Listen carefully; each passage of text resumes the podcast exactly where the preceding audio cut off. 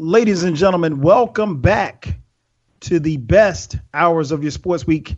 Welcome to the place where sports opinions collide. This is another edition of the Dead End Sports Podcast.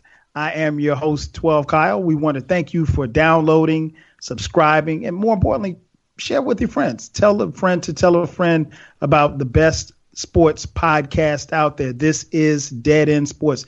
If you haven't done so already, make sure that you subscribe to this podcast. You can find this podcast just about anywhere. We're on all of the social media accounts. Uh, we have Facebook account, of course, Twitter, uh, Instagram, uh, YouTube, youtube.com backslash spell it out dead end sports. Uh, so there's no reason not to subscribe to our podcast.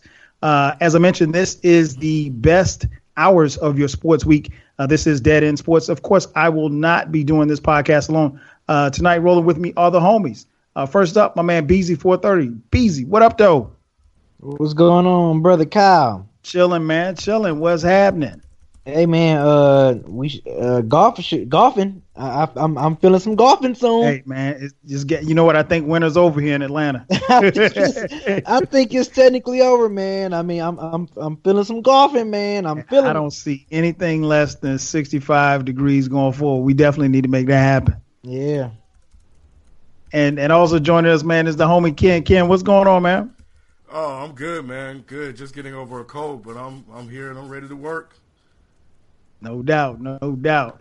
Uh, man, a lot of stuff to talk about on this week's podcast. Uh, man, it, you could you could start in probably ten different areas, but uh, let's start first, man, with the big trade that went down uh, as of this recording just yesterday.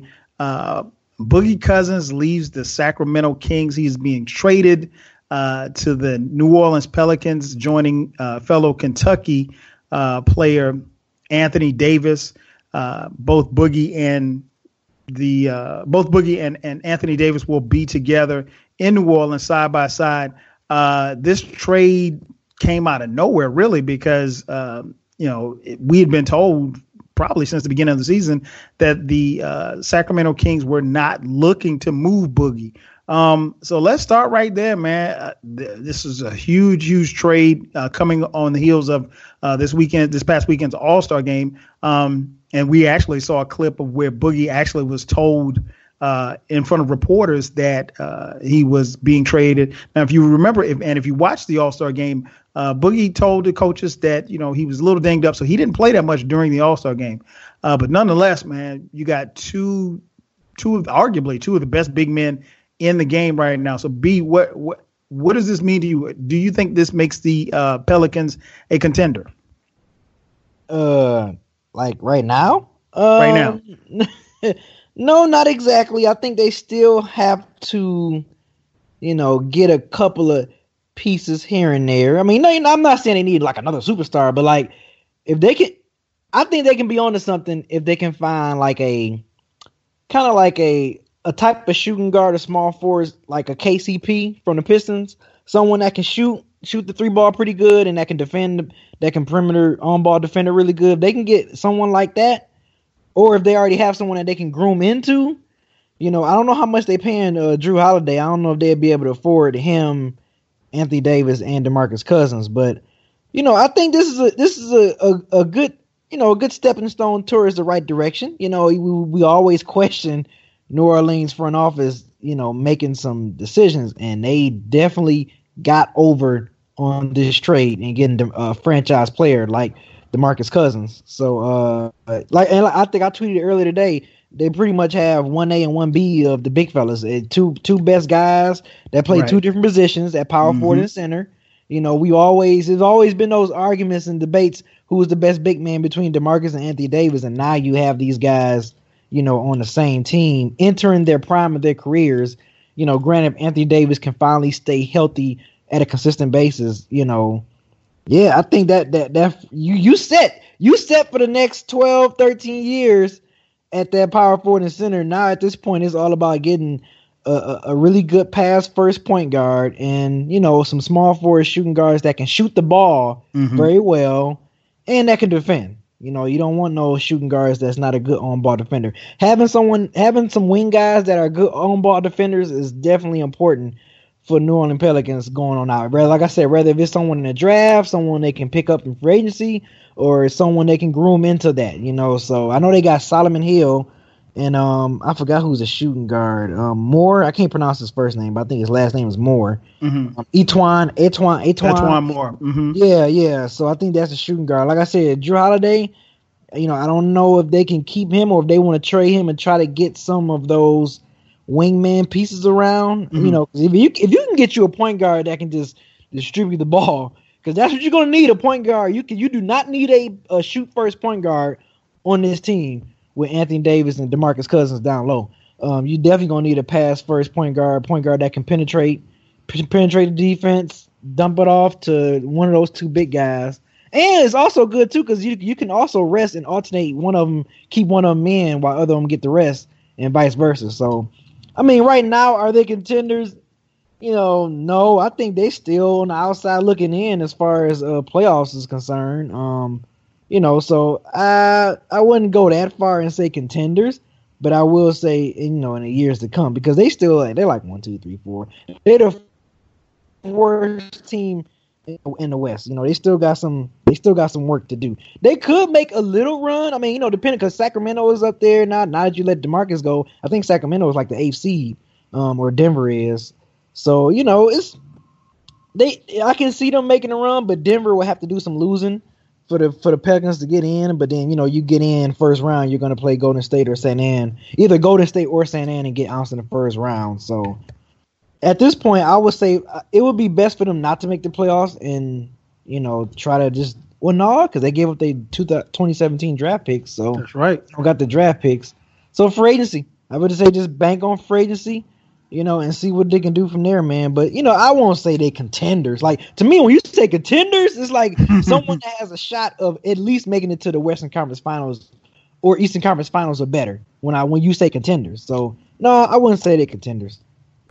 I think they can definitely compete, man. Um, I mean, we, we all know, man. De- Demarcus Cousins is um is definitely top five talent in the league top ten player in the league. Oh yeah, he's top. He's top ten talent. He talent. He's top ten. Yeah, talent. Yeah, yeah, yeah, yeah, yeah. So you have these two guys that's counter to what the league is now. The league is spread them out, shoot threes. We're gonna run up and down the court. We we both we know Demarcus Cousins can shoot threes. He can work in and out. But basically, what they have are two big men that can beat you up um, we know Demarcus Cousins can beat you up on the inside. He, nobody can stop him. He's the best center in the league. Um, we know Anthony Davis is a freaking guard in in a seven foot body. You know, and and funny thing, I was listening to an interview that he said, man, he he didn't adjust his game until I think he got to college. He continued right. to play as a guard. Yep. Or it, to, may have been until he got to the NBA. But it no, was, it was to, it was yeah because uh, Calipari was saying that Anthony Davis was actually holding back offensively because you know when he was in Kentucky, he was known for being that that rim protector. You know that rim protector rebounder mm-hmm. that can also. But he and Calipari always say like, yeah, Anthony Davis really he actually held back a lot of his offensive skills in college because he was known for his defense so much. So yeah, he's always had the offensive game. I mean, obviously, you know, four five, Demarcus at the five, Cousins. I mean, uh, AD at the four um, Jrue Holiday, and I think that's that's the big thing. That's the key for me, man.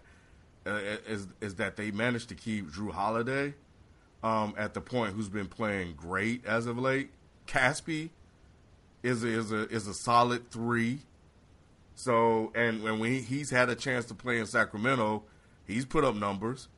So I think so. You know, don't don't. He's not a name that most people know, but that's a solid pickup that they got in return.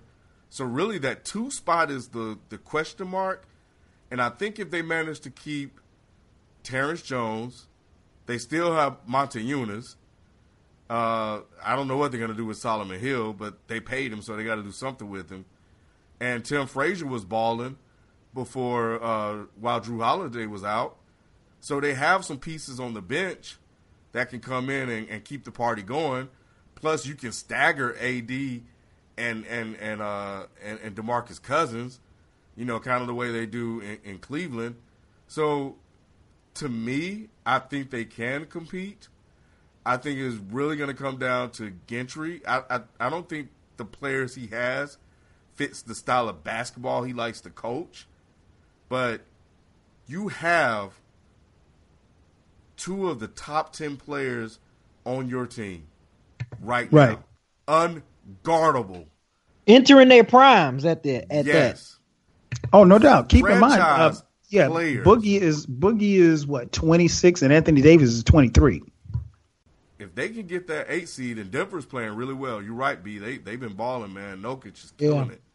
yeah. It's gonna be tough to get that eight spot, but if they do, if they get their eight spot, man, and they rolling, they may not beat Golden State, but when you got forces like that, that could be a problem, man.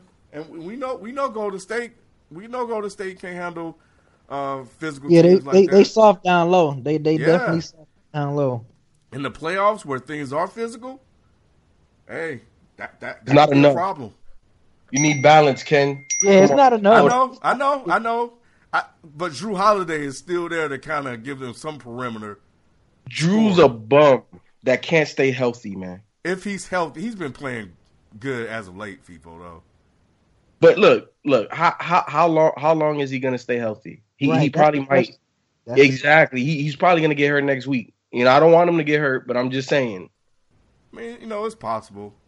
It's possible. They don't have the balance they need, but I, I think all the guys on the perimeter, if they could just do just enough, like if, if Jrue Holiday's, well, we- we're, we're Ken, getting off into Ken. the weeds, but Ken, answer this question. What are all of those guys that you talking about? Name me somebody outside of Jrue. uh, Yeah, I know. Remember, I was struggling. Remember, I was I was struggling. all right, all right, all right. I'm looking at the roster now. So we have e- E'Twaun Moore. I, I, I mean, he's a body. Solid backup. Yeah, he's a body. You know, but he has to start. If he can hit, if he can hit shots, you know, it's he's- not He's it's good. not enough. We, we we talking about Golden State that has the best perimeter offense. Yes, the, the the Twin Towers they're gonna do damage because we see what happens with Memphis, right? And what Boogie and AD are is a better Marc Gasol and Zach Randolph. So they're gonna get theirs and they're gonna push. I think Golden State to possibly six games, but it, but it's not enough. They need more balance. Next year, next year is the year that they can make some real moves. But this year, all they can do is just make to the playoffs, show people that these two guys are dy- are a dynamic duo, the best big man tandem since Tim Duncan and David Robinson, since Olajuwon and Ralph Sampson. You know what I'm saying? And, and the thing is, is that we haven't seen two guys in their prime. Right, right. So so if they do stay together, if DeMarcus does decide to re-sign with New Orleans, that's gonna be a problem. And remember, if CP doesn't sign an extension, He he's a agent. So he is Yeah, he, he said he is. I think it's like two hundred million or something like that. okay. Okay, but either way, they need them a point guard, a bet a, a more reliable point guard than Jrue Holiday. They need them a shooter uh, to space the floor. They need a three and D guy um, to, to See? balance out that rotation. Yep. Didn't I, didn't I say, said the same? See, I said the same thing.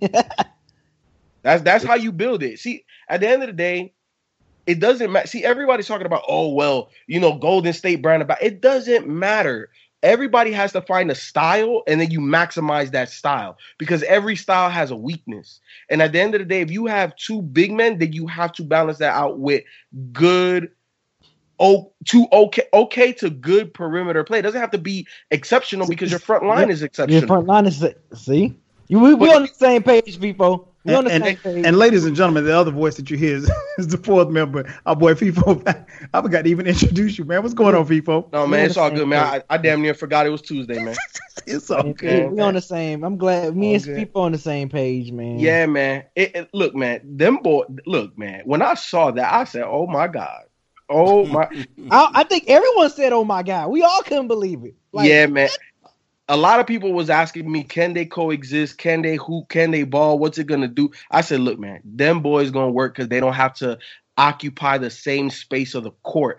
That's right. the difference between like Nerlens Noel and, and, and Jahlil Okafor. Both of those guys need to be in the paint. They're not venturing more more than eight to ten feet away from that rim. Right. But both of these guys, off the dribble, can shoot and create and pass. They both have back to the basket game. They both have mid range game. They yeah. come on, man. And then I, I heard this crazy stat on Sports Center that Demarcus Cousin had uh is utilized is the is the most utilized post player in the NBA, but he also shoots 36% from from 3. So wow. so so that's good you for someone his size. Exactly. You got a guy that can kill you inside and out. And AD kills you inside and out. AD's the rim protector, but DeMarcus gets boards. Like man, it's it's it's gonna be crazy, man. And on top of that, FIFO, uh, if you go to NBA.com, uh, he's the number one clutch player in the league right now through 38 games. DeMarcus Cousins. I, see, look, look, all of these advanced stats. I, I got, I look, I believe what my eyes tell me over stats. Um, I'm not saying he's not clutch. I'm not, I'm not saying that, but I don't know if he's the most clutch player. The most clutch player that I've seen this season, Isaiah Thomas. Uh, yeah. I, I, oh, he can play. Look, he can. He can definitely play. But I, I think there's still something in those numbers that could carry over in in in New Orleans, and and I think there's something to to that, and it's something that a lot like not a lot of people don't know. So, because I didn't know it, I was surprised to see it or hear it. But remember, this guy's been buried in in Sacramento for for years. That's a good we point. don't get a chance to see him play. That's a good point. A lot of times we don't. I mean, unless you just you know you got the league pass. you you really didn't see Boogie Cousins get down. Um, so it's going to be interesting. So I guess really where we are as far as I guess the next question I was going to ask is, can these two guys play together? FIFO, you started touching on that. Uh, how how well you th- or how well do you think they will work and mesh together? And, and do you think it'll take long for them to to get it together? Can touch on the point um, not only do they need to upgrade their point guard, they need to upgrade their head coach because I don't think Gentry is going to be the guy. And I think, like, like, like I've been saying, there's certain guys, especially Gentry. When you make a move like this, if it doesn't work out early next season, he's going to be gone just ASAP. Like, like he's right. not going to have a, a, a lot of leash. But um, can they work? Yes. How they're going to work? I'm not I'm not sure, you know, because again, you have to you got you got to put AD in the pick and roll. You know, um, you what I would do is I would definitely play high low with them. Um, pick and roll with AD at the top, put Demarcus down low. Um, get AD to rock and and and and really force defenses to play them one on one because you cannot play them one on one. They're going to dominate the majority of their matchups, and now it's kind of pick your poison. So that that's what I would probably do. Obviously, you need guard penetration and shooting to space out the floor because then what what's going to happen is they're just going to collapse. But um, I, I don't know what Gentry has up his sleeve because, and you alluded to it a little bit as well, where this is not the squad that this is not the style of play that Gentry wants to coach, right? And I think this happened also in LA when you could have brought back Phil Jackson or you could have got D'Antoni. And Buss and Kupchak went and got D'Antoni because they wanted to bring back Showtime Lakers, but that's not what the roster was built for. So if you're gonna get D'Antoni, then you gotta build a D'Antoni roster because we see what he's doing in Houston. The man can coach, but you gotta play his style. This is not Gentry style. So I, I, I don't know what's gonna happen, but you gotta get a coach in there that can maximize these guys. That's a good point, and hopefully, and one thing that people have to keep in mind too is that uh, Boogie, with another full year on his deal, they have more time, and, and that speaks to what you were saying, FIFO. If Gentry can't turn it around, it's going to be a quick turnaround for Gentry because you've got until at least at the very at the very latest until the next until the trade deadline next season. So it's not like you know they can they they will have enough time to figure out and see if these two guys can play together and how their games mesh, and more importantly, if they can surround them with other talent. Um, B, what's your take on that? The two of them playing together. Um, yeah, I think that was yeah, that was the first thing I was thinking when the trade actually happened. I was like, well, you know, like FIFO mentioned earlier, they both can do so much. They're not like have to be on the block all the time or both clogging up the paint all the time. One can either one of them can kind of fade out a little bit, you know, to that 15 to 18 footer and and vice versa. So I'm always thinking like it's really dependent on I guess the like people people say it too, and I mentioned that guard play, man. Is really if, if mm-hmm. I think if they can get a good point guard, you know that can that can distribute the ball. you do not need no shoot first point guard with those big guys down there, man. With both of those, I think it just really depends on that.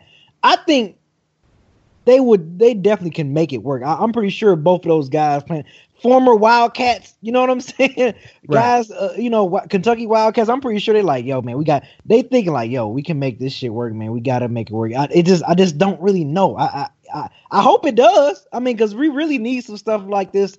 I love when stuff like this shake up the NBA. I really do. I love it. So, um, yeah, I mean, it just really depends on that guard play, man. Because you know, if you really have, if if we don't, if they don't have good guard play, it's gonna be hard for them to kind of do their thing, man. You know, and not saying that they're not going to get along. Mm-hmm. It, just, it just won't work out at the end of the, at the end of the day. So and you mentioned you mentioned Holiday earlier. I think, and I was just looking here at the numbers. I think under the cap, I think they have enough to sign him. I think that's going to be important, you know, unless they can find someone that's serviceable. But like you said, in that kind of offense, you don't really necessarily need a shoot first guy. You need somebody that's going to make sure, like FIFO said, that the high low game really getting both guys in. I mean, like people don't understand, and this speaks to what Ken just said. I mean, Boogie's averaging 28 and 11. I mean, like he's averaging 28 points, and we don't see him on a night to night basis. You know, the Kings games aren't ever featured on you know the Saturday night NBA uh, NBA game, so we're going to really get a chance to see these two guys blossom at least for the next year or so. And and if it doesn't, if for I, I haven't seen anything to let me think that it wouldn't work, but if for some reason it doesn't, and then keep in mind, they got fish head, they gave up fish heads and rights to get him. So it's not like if it didn't work, at the very least they could trade him for more pieces to put around Anthony Davis since he is the uh, the, the centerpiece. Um, now the flip side of this man is the Kings. um, it's funny, man, to me because when I think about the Kings, other than that run that they had with uh, Chris Webber and uh, Peja and Bibby and those guys, like the Kings are one of those teams that, at least like for me, and I've been watching basketball since 1980. They suck like all the time. Like you know, I mean, up until Golden State had this run these last few years, I could say that about Golden State too. But I mean, the I what happened here, man? I mean, like and we heard the audio from Vlade Divac. He made it. He said eh, verbatim that he had a better deal on the table two days ago, or at least prior to the trade. So I wonder you know, what that deal was. Ah, man, you know, here's the here's the funny thing, being I don't know if you guys heard this, but there was a proposal for um, Andre Drummond. Oh, I knew that. I knew that. And he yeah. shut it down. I, I, I mean, so yeah. So so think about it. And, and FIFO when we were texting when we heard about it, people said something that I thought was key, like that you never really get the value, you know, value for value, especially when you're talking about star for star. But I mean, if you let Boogie go at the very least, you would think that you would want to get a guy like Andre Drummond. You know what I mean? I mean, and so they get Buddy Shit, I would welcome Cousins to the Pistons any day. he got the attitude as well, man. Please, he'll he'll fit the Pistons perfect. So let let's start there, man. B, how would you grade this what, what, grade would you give the Kings, man? I'm giving them an F, and I really don't have much else yeah, to say. I mean, like, I give them a fat F.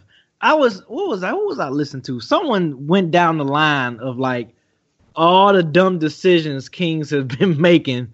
You know, since the since they broke up the whole Webber blight, since that era was over, like they've been they've been making some stupid like passing up on players, picking Jimmy Jimmer Fredette. He ain't he didn't pan out. It was I, I forgot who I was listening to, but man, they they were just listing all the stupid stuff the Kings were doing. So yeah, I would definitely give this a, a F, an F minus. I mean, unfortunately, you know, for them getting Tyreke Evans, he's coming back to the Kings, but right. you know, he he is almost kind of like saying he's a bust because he he started off like that dude, man. Like you really thought that Tyreke Evans was gonna be mm-hmm. a force in the NBA, man, and being like a good multi multi position point guard, shooting guard, small forward type player. but it's just not panning out. He can't stay healthy, just like Jrue Holiday, just can't stay healthy. Um, but yeah, I think on the King side, yeah, I would give this a, a flat out a flat out F. On the Pelican side, oh yeah, as of right now on paper, they they you know they got an A. You know what I'm saying? It's looking good for them. You didn't po- you put together two. uh, What we always say is two probably the best big guys in the league right now, and and one A and one B with uh AD and uh Cousins. So they definitely get an A on that side. It's just they just got to put the right pieces around them. They on to something. But um, yeah, Kings definitely they they they get a low low a low grade for this for that trade. What about you, FIFO? Uh, how are you grading this for the Kings? I give them a D plus, and the reason why I'm giving them a D plus is when it comes to trades in the NBA, it's all about timing.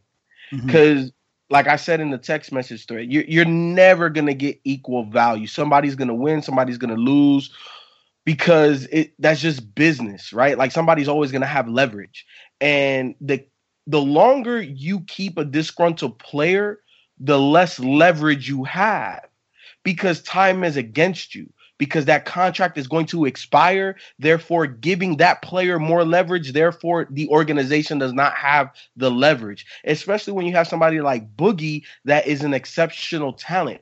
If you and and, and, the, the hardest thing is for an organization to be true to themselves we have not maximized boogie we haven't put a team around boogie you know what we're not going to win with Boogie. So we need to get rid of Boogie so that way we can get more assets down the line and hopefully build for the future. If they would have made this trade a year ago, I've been saying that they needed to trade DeMarcus Cousins, they would have got a lot more. And just like you alluded to, Kyle, Vlade said he had more on the table two days ago. And the closer that he kept getting, you, now, in this instance, it's it's kind of Russian roulette because you may have waited and somebody would have got maybe would have got desperate and you could have maybe got a better deal. Right. But if you were realistic with yourself and traded him a year ago, they would have got a lot more. So, with getting two picks in this draft, a first and a second, the the, the second pick doesn't really doesn't really pan out too much typically. But having two picks in this draft, Sacramento's going to get a top pick in this loaded draft. Eh, They're going to have two picks in this draft. Hopefully, for Sacramento's sake, the, the, the Pelicans don't make the playoffs. So that way they have two lottery picks in this draft. If that happens, that's why I'm giving them the plus. Because now you have Buddy Hield, which is a rookie, struggling, stayed four years in college. We don't know what he's gonna be. Now, Vivek Ranadive, I think I think he's off a little bit because he's saying that he thinks Buddy Hield Just has a little. a lot. He, he wants to play four on five, and he Four also, five. yeah, and he thinks Buddy Hield has Steph Curry potential. I don't think he has Steph Curry potential, but I think he could be a solid player. I was never high on Buddy Hield. It's recorded, documented on this show. Either way, he's a young player that can mature to be at least a solid pro. You get two picks this year. You know you're still going to be bad next year. So you're going to get another pick and another good draft. So you can actually accumulate talent the same way Philly did. So that's why I'm giving it a plus. Now, if Buddy Hield was better, I would have gave this a C, maybe a B. But because Buddy Hield is not even averaging 10 points, because DeMarcus made and shoots a better percentage from three than Buddy Hield, that's the reason why I have to give it a D plus. Man, I'm I'm gonna give it a C. Wow, you you grading on a curve. Look, um, maybe I am. A lot of people are bashing the Kings for this trade. It doesn't make sense. When I saw it, I was like, "That's ridiculous. They're not going to do that. Who would do that? That's, that's stupid." Okay, well, the Kings would do that, and they did it. But when you look at this franchise, and and you know, for those that have been following the show, and I know you guys know, I'm a big time big uh, uh, Boogie Cousins fan. I despise what they've done with him since he's been there. You know, I, I always go back to, and this was kind of the the basis for my argument. That time we had that big discussion when they had Mike Malone, and they were like nine and six, and they were winning games, and Cousins was buying into the system. He got hurt. They by the time he came back, they were like eleven and sixteen or eleven and eighteen or whatever, and then they fired Mike Malone, and that was a waste of season they have wasted this guy's talent for the for the whole time he's been there. So for the Kings, you already know what you have with him. You already have you you you've already proven that you can't put a team around him, and it's just a relationship that's just not going to work. He loved the city of Sacramento, and he wanted to be there, but everything that the organization has done up to this point hasn't helped him maximize his his potential.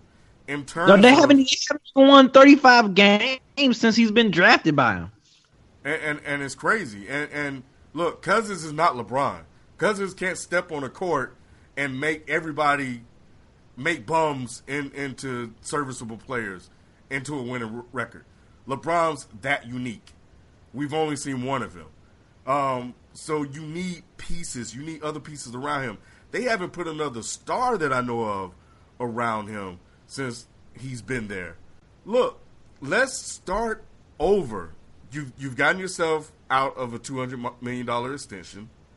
You've gotten rid of a player that the city loved and loved to hate. That um, players is rumored didn't like playing with him, and he's destroyed locker rooms. So now at this point, you got Buddy Hield with the owner loves him. I I, I believe in Buddy Hield. I, I think Buddy Hield is going to do some things, but by the time Buddy Hield gets going, the NBA may have changed. If he's comparing him to Curry, and he thinks he's going to do what Curry's doing, with with all of these big men that's coming into the league right now, that that style of play may be gone. But but you have draft picks. And if you get lucky with the picks you have, you bring in the right coaches, you bring in the right uh, assistant coaches and the people on staff to develop the players you have, maybe you can do some things. But like you said, Kyle, they haven't been right since the Chris Webber days. They got a guy that's on the level and may be better than Chris Webber and couldn't put a team around him and they had a formula on how to how to do it. It's just you know amazing to me. For me, I think yes, the trade doesn't make sense right now, but we won't know what the trade will become. The picks will become in the future. G- George Hill turned into Kawhi Leonard. Yeah, you're not you're not going to get equal value for for Cousins. Who's going to give you equal value for Cousins? Because the player that they may have that's his equal is probably they don't they don't want to trade. So you were going to lose regardless. So I, I think that for what they want to do, I think it's a C. When you look at what they got back in return, it looks it looks terrible now. But we'll see what those picks turn into, and we'll see what Buddy Hield turns into. Well, that's a good point, Ken. I mean, I think um, you're you're right especially with NBA trades, uh, we don't know what the end result is until you actually make the picks with those. Um, I guess the frustrating thing is, and, and, none of us are Kings fans, but the frustrating thing, the frustrating thing has to be for the Kings and that organization, and more importantly, the fans, is that like it's just been one thing after the other. I mean, like they've had players, they've let them go. I mean, keep in mind, just a few years ago, this team almost moved you know, it took a, a real bold move by the city as well as uh, Kevin Johnson, the mayor, a former point guard from the Phoenix Suns, uh, who is the mayor uh, of Sacramento, to keep them from moving to, I think they were headed to Seattle, if I'm not mistaken.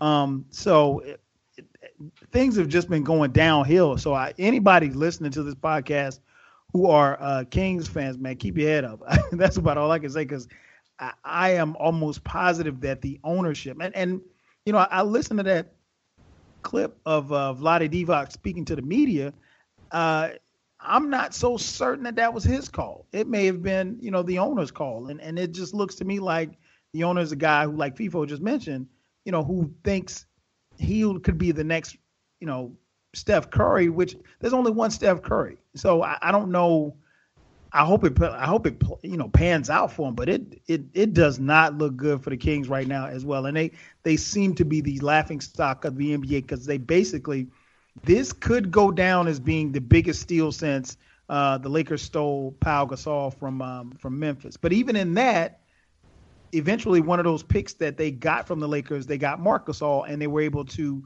have enough cap room to re-sign and and make a long-term deal for uh, Zach Randolph. So while they didn't get any championships in Memphis, you know they could at least say that they got something. I don't really see what the Kings are going to get from this trade other than the fact that they got Boogie out of the paint. So we'll see. Oh, can um, I, I? Can go I? Ahead.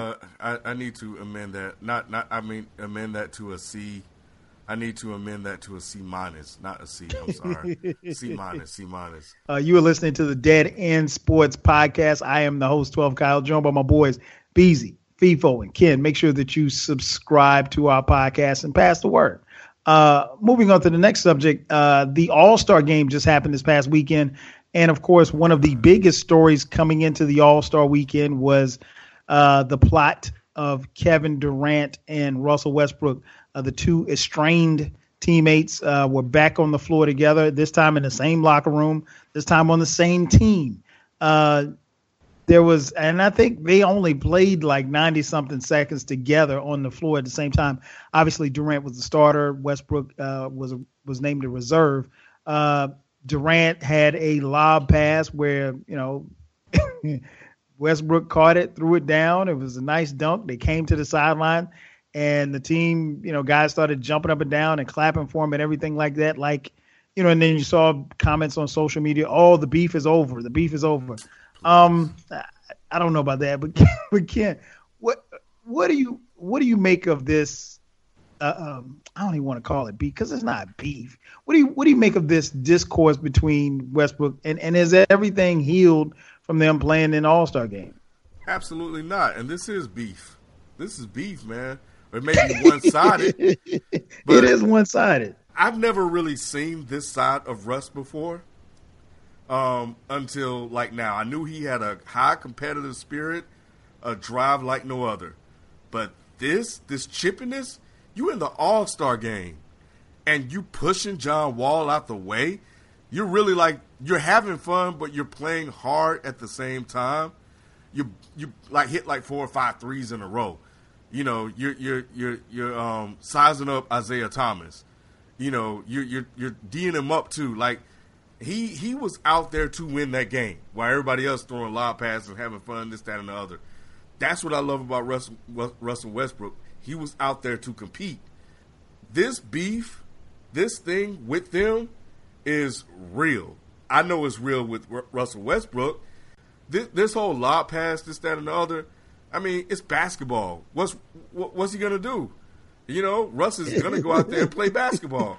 You know, and I think even he said that. So I, a lot of it was media driven. What's Russell and KD gonna do? They weren't even talking to each other. So, but when you put them on the court, they're going to play basketball. That's just what they do. So I didn't make anything of it. But let me tell you something.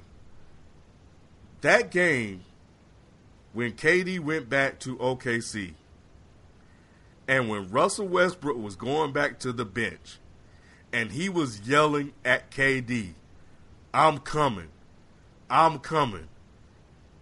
I knew at that I knew then and right there that Russell Westbrook is serious. This it's not a game with him. I think the more and more this season has went along, the more and more KD, whenever they play the Warriors played the Thunder, um, try to run up the score and beat them down and show up the, the, the Thunder because they don't have the pieces to compete, started to really rub Russell Westbrook the wrong way. And it's getting to the point where Russell is tired of it. And his true feelings he is letting it be known. Russell Westbrook got a problem with KD. Trust and believe what I'm telling you. The way he snapped at KD, that was real. This is beef. KD don't want these problems because that's not KD. Russ, man, Russ ain't having it, man. And and and, and throwing the alley oop, throwing a pass and catching the alley oop, that ain't gonna solve anything. No, Russ is serious, and, and I'm loving every minute of it. Cause they've been too nice out there on the court. no doubt, no doubt. What about you, B? Uh, what, what do you make of the the two of them playing together in this All Star game? Uh, nothing. I actually agree. I agree with Charles Barkley, man. Just, I mean, I understand you want to have the drama, you want to create something, you want to, you know, NBA is good for doing that, but just get over it. I mean, yeah, I'm with Ken too. Like Russell is serious. I, I love Russell. He's so he is definitely throwback, but I, I, I got to go with Sir Sir Charles on this one, man. Just just let it go. Let's just continue. You know, it's it is what it is. We know Russell had a problem with KD. He's looking at him as a traitor because you left you le- not only that you left OKC, right, right. Not only that you left OKC, but you left him to the team that we were up three one against, that just won seventy three games. You know, so I can I understand the frustration and all that, but just come on, media, just let it go. I understand it helps the ratings for NBA. Let it go. I really, I honestly agree with Charles Barkley. Like I was when he said it, I was like, thank you. Like I'm, I'm like, I thought I was the only one that was like sick of this now. Like, yeah, it was cool leading up to the game when, especially the game when um Durant went back to OKC for the first time. You know, the games at Golden State. Okay, yeah, it's cool, but like I wanted to see when Durant go back to OKC. Like that's what I was waiting for. You know, that was cool, and, and you could tell when Russell was barking at him, it was almost kind of like a, yeah, yeah, I'm coming. Yeah, you a traitor. Like whatever. You you got you you went to all those high power offense guys or whatever, and I'm still out here, you know, balling and and I'm trying to put my foot on y'all throat, even though it didn't, it still didn't help. But you know, yeah, I'm at this point, I'm sick of it. I mean, I'm you know, I'm just I'm I'm I'm sick of it. And the alley oop, I even tweeted it the day before. Yes, I think the, the night of the All Star or the day after the All Star game when I was watching ESPN, and that was the headline, the the the story. A freaking alley oop in a freaking All Star game. Like, really, that's the main story of th- that ESPN is, is is is talking about. Like, come on, stop. Like, I, I I'm sorry, I was sick of it, man. I'm like, come on, y'all. It's, it was a freaking alley oop. Jesus Christ. Oh man, look at what. Check this out. They was wide open, slowing in slow motion every time, like we ain't never seen an alley oop before. Come on, y'all, stop. It was so of- cheesy. It was so cheesy, the, man. The, like the cheering was cheesy I'm sick of it. I'm sick of it. I, I you know what? I kind of was with you, B, until I saw Russ get at KD in, in, in OKC. Like it, it, a lot of it is media driven, and I'm like, okay, man, are you guys really gonna drive this in, in, into the ground? But when I saw him get at KD, I was like, oh shit! Like I, am with you. The media. It's time for the media to stop, but I'm all for the action on the court. Look, the, the, the alley oop in the 90 seconds of playing time, what it did was it broke the ice. There is beef. It's real beef. It is one sided and it's never going to go away.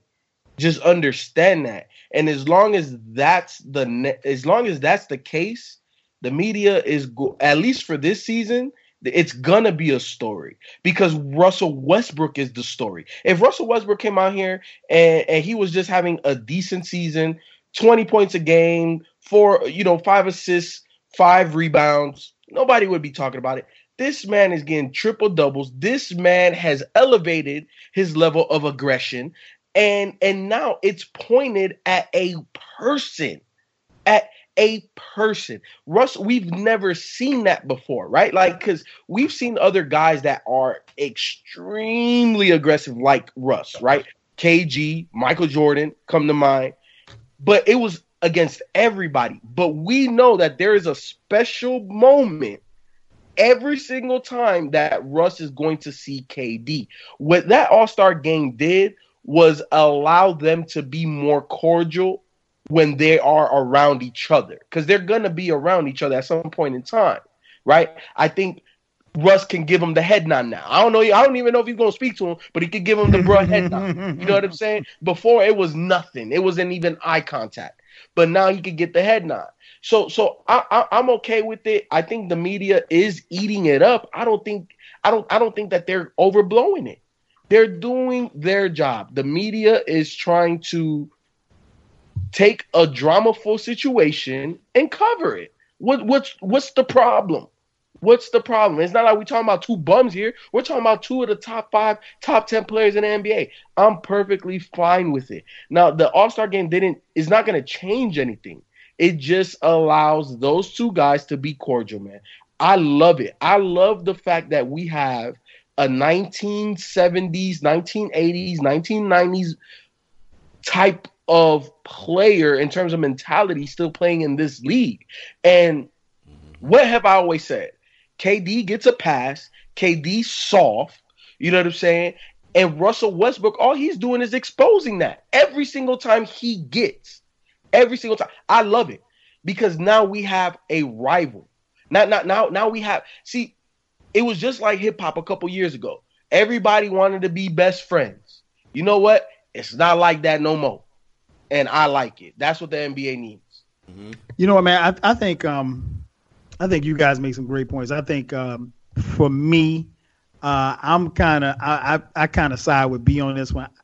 I get it. I understand what it was. It, it, I mean, like, it's funny because like when I saw the the commentary on social media, on Twitter and everything, I was just like, it's an alley oop. I mean, what what what was? Watch the play again. You know, Russ threw him the ball. Kevin got the ball on the block, threw it back up in the air because Russ made a cut to the basket.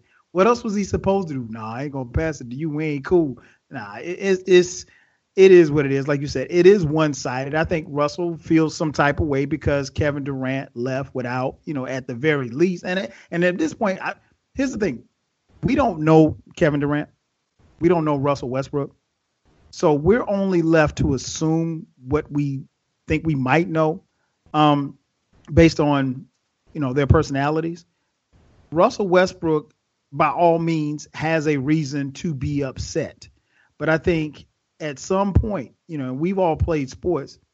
As time moves on, you know, you move on, and I think, and may, and, it, and you know, to be honest, they may not be cool again until after they're finished playing some 10, 15 years from now. Um, but I think right now, I don't think it's beef, beef as as in like, you know, if they saw each other in the street, he'd slap them or anything like that. But I think, you know, I think so. He, I, I don't, you know, I don't think so, Ken, because here's the thing: at the very least, all we know is that they were co-workers. I don't know about you guys, but now they brothers, Kyle. They brothers. No, no, no. You can't come on, man. You, brothers, you, Kyle. you play sports too. Everybody that you play with, some some guys, they all they will ever be is teammates. Period. You know, I, it's funny. I see you guys more than I see teammates that I that I play college ball with that live here in Atlanta, and I see y'all more than I see them. And but the, but there's a reason for that. Like we're closer than I am to them. Like I always, if I see them, I see them. They're, they're teammates, and it's, it's it's all love when I see them. But that's it. You know what I mean? Like all we'll ever be is teammates. We ain't you know we ain't talking about going playing golf. We're not talking about you know hanging out or, or catching a movie or anything like that. And and and that's not to say that KD and Russell Westbrook aren't cool, but we're assuming that they were that close that maybe maybe they weren't. I mean, obviously, if if he felt the need to leave, which he could very, you know, he he had every right to leave. But I think now would I've handled it? I would have handled it totally different from that. I don't think he should have sent him a text. He should have saw that man face to face and said, "Hey, man, I'm leaving." You know, that would have been the right thing to do. But you know, that being said, I don't think it's beef, but I do enjoy the fact that the the chip that's on Russell Westbrook's shoulder is even bigger because I think we're getting more from him and then uh, you know subsequently you know Kevin Durant has to you know he has to kind of eat that. And Ken, like you, I enjoy the back and forth going with them. But the thing is, it's, it's kind of unfair, man, because KD knows that you know on, on their best day in a seven game series, they're not beating them. You know, Russell doesn't have enough people around him. But what I took from the All Star game, ultimately, of guys, is that Russell Westbrook feels like this when he puts on his uniform and it says Thunder on it if you have a jersey on that says Thunder on it as well, he's with you. You know what I'm saying? And you know that he, he feels like you're with him. And the same applied for that All Star game. They had jerseys on that say West. So, you know, for for that particular game, he felt like Kevin Durant was with him.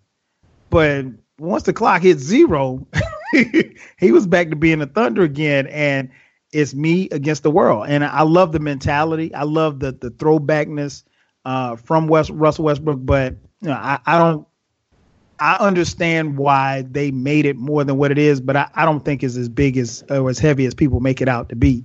It'll be interesting to see how it plays out, particularly if these two teams run into each other in the playoffs.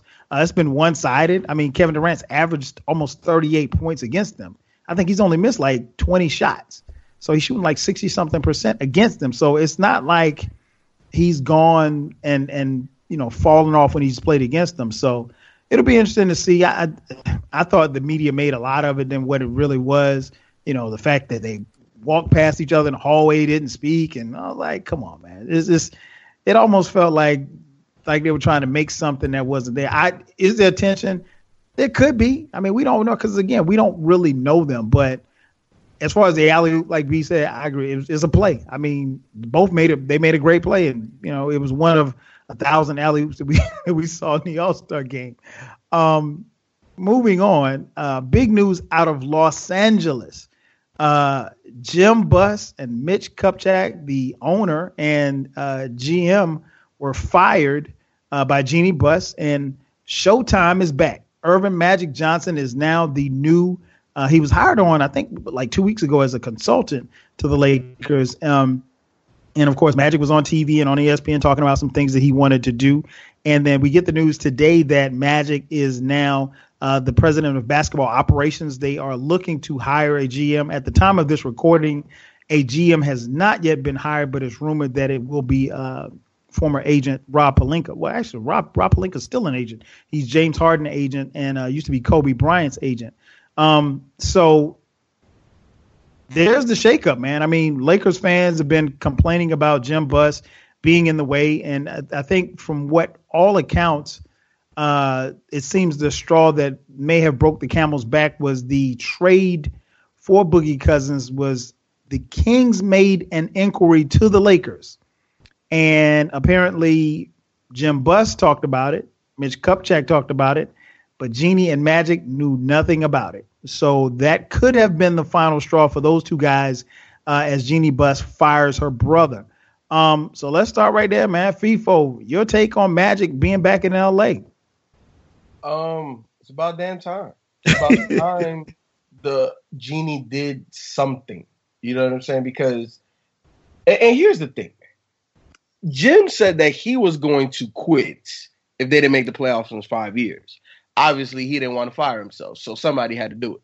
So it was just a matter of time. It was inevitable. Especially the writing was on the wall when you bring somebody like magic johnson a guy that stature somebody that has that type of history with la you know your time was up. You know your time was up. Um and, and i read an interesting article um that jim buss had a couple of favorites right like andrew bynum so he found andrew bynum and he wanted to keep Andrew Bynum. His dad said, do whatever it takes, trade whoever, obviously outside of Kobe, to get CP3. He wanted to keep Bynum instead of trading Bynum for CP3. So think about that trade, right? Everybody knows about the trade that would have been, where it was Paul Gasol, Lamar Odom, and all of that stuff for CP3. Um, at the time, New Orleans was owned by the NBA if they would have just traded Bynum for CP3, you would have Paul Gasol in his prime, Lamar Odom in his prime, CP3 in his prime, and Kobe on the on the beginning of the decline. That's the type of that that's what a good GM does. Doesn't matter who I found. This guy's better than this guy. You guys are willing to take this guy. You know what? Give me CP3. Another person, Robert Sacre. Sacre took up roster salary and a roster spot that could have been given to Hassan Whiteside. That also they could have made a move for either Kyle Lowry and or Isaiah Thomas. And they didn't like either one of those two guards. Plus, they didn't even want to invite Hassan Whiteside because of Robert Sacre. So, so when you make egregious moves like that, it's been time for you to bounce, bro. It's been time because none of those guys. Name me one guy that Mitch Kupchak. Matter of fact, name me a situation outside of when Kobe was still in his prime. They had Paul Gasol that they made a good move. They they have not made one good move. Mm. Steve Nash was an abomination. Dwight Howard was a freak show. and then when you get LaMarcus Aldridge in the room and he directly asked Kupchak, who's going to start at center next to me? You don't have an answer? That's a problem. Because how are you going to attract other big name free agents when you don't have a plan, when you don't know that you can get somebody, when you can't assure a perennial all star, something of that nature. Come on, man. It's been time. Magic Johnson has the cachet. Magic Johnson has the pool. He obviously has the basketball knowledge. And I think he's going to do a great job. I saw this coming when they had hired him as like a what a consultant or something. I was like, mm-hmm. I was thinking something brewing. I think he's gonna end up being, you know, like a full time employee for the Lakers. And look what happened. He and I think that's good because it seemed like they finally have someone in office that cares about putting together a winning organization. You know, and the uh Bussin and Kupchak, they just, they just seem like they just wasn't they wasn't in it anymore. Um, so I'm you know that's that's cool to have a a, a Hall of Famer, uh, what some people consider one of the you know the greatest Laker of all time, and Magic Johnson to be you know to be heading the, the basketball operations. You know it, it, now, hey, the clock is on him. You know we see, let's see let's see what Magic can do in mm-hmm. these next you know a few years or whatever. You know can he put up or shut up? You know he's he's always been the one sitting back complaining about you know, what busting them not doing and stuff like right, that. Right. So now it's time for him to put up a shut up now. You know, now that you got this position here, Magic, hey, the, we, we finally give you the keys. Now let's see what you can let's see what you can do. Let's see what you can put together if you can put together a winning team and, and, and bring because you know for Laker fans, this, this is hard for them. This is tough. You know, you this is a historic franchise uh, that's known for competing or winning. You know what I'm saying? And for them not to, they don't even have a superstar you know, if you look throughout the last, you know, 20, 25 years, you know, you had the Magic Kareem, and then, you know, then you had the uh, Shaq and Kobe. Like, you know, when they had their little downtime, well, not even gonna say mm-hmm. down, but they were still at least making the playoffs. The Van Exels and Elden Campbell's years and stuff like that. You know, they were still like post Magic. They were still at least kind of competing. Then you brought in Shaq and Kobe. And then, you know, Shaq ran off. I mean, Kobe ran off Shaq. And then, you know, Kobe had his hard times, his Smush Parker's and Kwame Brown years. And you got that. So now after Kobe's gone, you don't have that next, that attraction. You know, usually Lakers is always good for having that attractive superstar or superstars, you know, because you in, you in Hollywood. You know, you got to have superstars in your team. You in, you in freaking Hollywood. So, you know, I, I think Magic is going to try his best to kind of put that – bring that back to LA because that's you know that's that's just is missing. And as of right now, they don't like they're going to compete for the next three or four seasons. You know, with that roster, and they don't mm-hmm. do anything to improve it, improve the roster. So Magic, it's your time to put up a shut up, brother. Well, here's the thing, right? Like I, what, what what do I always say? There's two ways that you build a championship contender. You build it through free agency or you build it through the draft. The, draft The first move that that Magic made was he traded Lou Williams to Houston for a first round pick. So what that tells me is is that he understands where the Lakers are. And you are in a position to continue to accumulate assets. D'Angelo Russell is on the verge of starting to become a consistent player Brandon Ingram obviously was taken number two this year. Julius Randle, what a top five, top seven pick a couple years ago, mm-hmm. right? So, so, so, so you're starting to have a new Jordan Clarkson, second round pick a couple years ago, still a young player, up and coming player.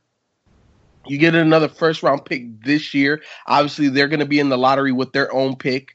Um, I think somebody owns it, but I know it's protected. Um, and, and, and then now you get the Houston pick as well. So so so Magic, what he's do he's doing what a GM is supposed to do. You move assets that are no longer valuable to you but are a commodity for somebody else. Do you understand what type of move that is for Houston? That's a win-win situation. What does Houston need a first round pick for? They are contending now. They need players. They need guys that's gonna go get buckets. And they got another guy that's gonna go get buckets. And I tell you, if they play Golden State, that might be a shootout for the ages. But either way, let me let me digress back to the Lakers. Magic Johnson, I think, is gonna bring some stability and some some foresight, man. I, I think he's I think he has a plan. And with this move, as soon as he got in there, think about it, man. Buss and Kupchak have been in in office the whole year. What move have they made? Nothing. Magic gets in there two two minutes.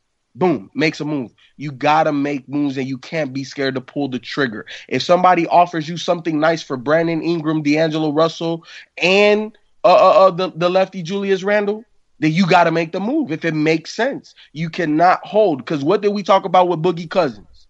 The longer you wait, the less value they have, the less leverage you have. That's just business 101. Magic has been successful in business. He's been successful in other franchises. So I, I definitely think he's going to have the Lakers on the right track. Yeah, and D'Angelo Russell's losing value by the game. Um, you don't like D'Angelo Russell, do you? He cool. Uh, Magic Magic Johnson's a businessman, and he's a Laker he understands that culture. He understands what it takes to win because he's done it five times. You know, so he he understands what type of players you need and and how to build a team because he's played on great teams himself. And for me, like people said, he's already making moves. So he has and probably has always have a vision for what this team needs to do. They have young talent. They have a head coach that they believe in. Now they have to continue to build on that and stabilize the organization and and get it get it out of this free fall that that is in.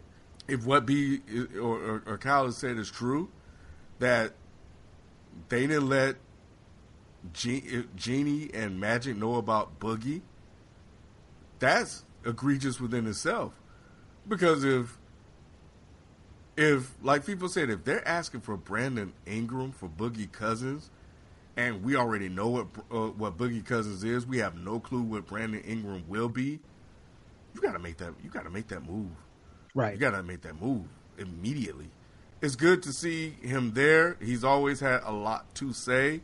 And, you know, we've seen this organization um, be dysfunctional long enough. And I think it's time to see them rise back to the top of the league as one of the, the top franchises in the NBA. Yeah, I agree, man. It's just for me, just on a personal note, man. I, think I I don't know if there's been anybody who's had the kind of success on and off their playing field uh, to this level of magnitude, you know, over an extended period of time, uh, more so than Magic. I mean, other than you know that terrible you know late night show that he had, the Magic Hour.